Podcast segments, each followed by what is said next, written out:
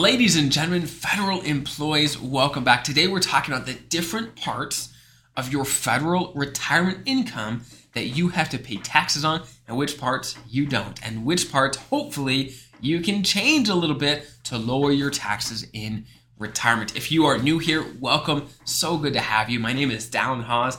I'm a financial planner who serves federal employees just like you every single day. So, in retirement as a federal employee, you have three main sources of income. You have your FERS pension, that monthly check you get from from the government for working for the government for a certain amount of time.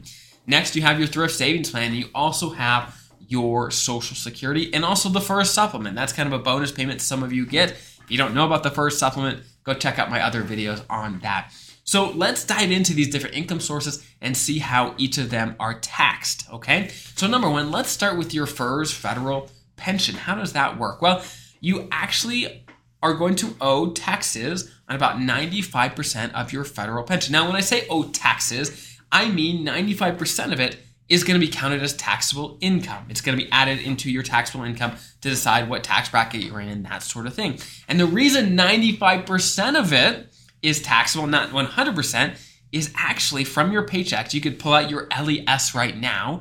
You can see you actually pay a small amount into the FERS retirement system every single every 2 weeks. You pay a little bit into the system so they actually don't tax you on what the pr- proportion that you put into the system over the course of your working career. So you are going to owe tax on about 95% is going to be included in your taxable income. Now, for those hired after 2013, you're actually putting a higher percentage of your pay into the FERS pension system. So you're actually going to owe taxes on a smaller percentage, which is good. And I don't know exactly um, the percentage is going to be for you, but probably about 85% of your pension is what is going to be taxable income for you in retirement compared to, let's say, 95% of people retiring now that were hired pre 2013. So that's roughly. So basically, if you're retiring soon, you were probably hired before 2013. So just assume 95% ish of your pension is going to be taxable income. And if you want to be safe for planning purposes, just assume 100% of it will be taxable income.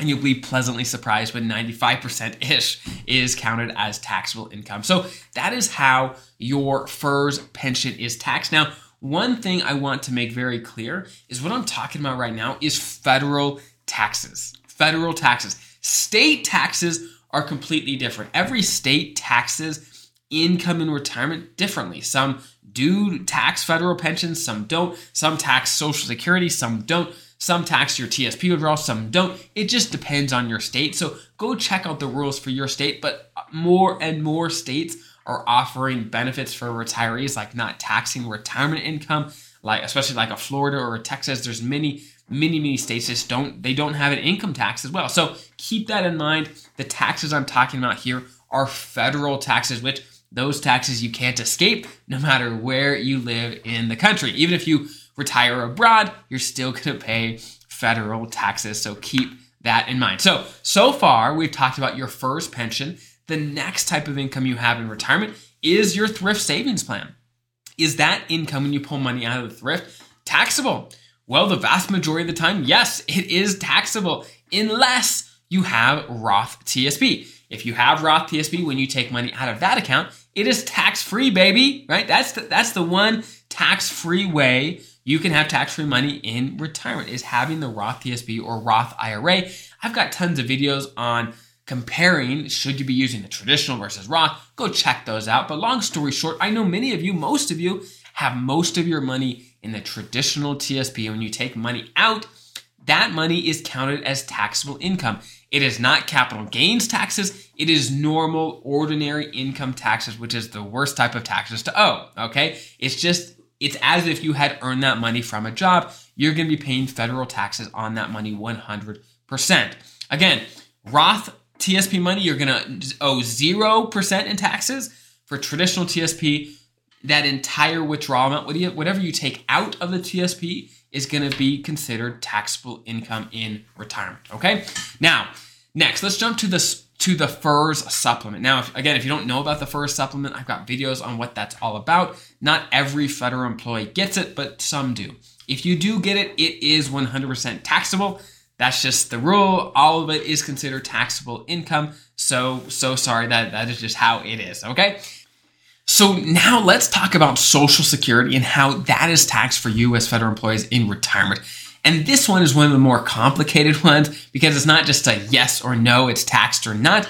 It is a depends. It depends on how much money you make in retirement. So for you single filers, if you make less than 25 grand, then 0% of your Social Security benefits are taxable income. However, if you make between 25 and 34,000, up to about 50% of your Social Security benefits are going to be taxable income. If you make more than that 34, then about 85% of your benefits are going to be considered taxable income.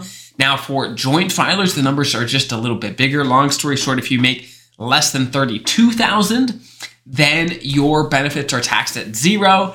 If you make between 32 and 44, then then 50% of your benefits are considered taxable income. If you make more than that 30 or 44, then about 85% of your benefits are considered taxable income. So long story short, these these numbers, these thresholds, they're low, right? So many of US federal employees, most of US federal employees are going to have income over those levels. So just plan on paying taxes on about 85% of your of your social security. Now, again, that doesn't mean they're going to take 85% of your social security benefits. It just means that 85% of your benefits are going to be added into your taxable income for them to calculate how many how much taxes you owe in retirement. So, I know it's no fun to pay any taxes at all in retirement as a federal retiree. However, it's so important for you to understand what what types of income are going to be taxable which types aren't, like the Roth TSP. And long story short, go, go check out my videos on the Roth TSP and doing Roth conversions potentially. There's lots of different ways to get more tax free income in retirement. I'm not going to dive into it right here in this video, but go check out those other videos on taxes and the thrift savings plan so you have a better idea of how you can prepare yourself and to have tax free income in retirement, which we all absolutely love. So I hope that is helpful. Have, have an incredible rest of your day. I'll see you guys next time.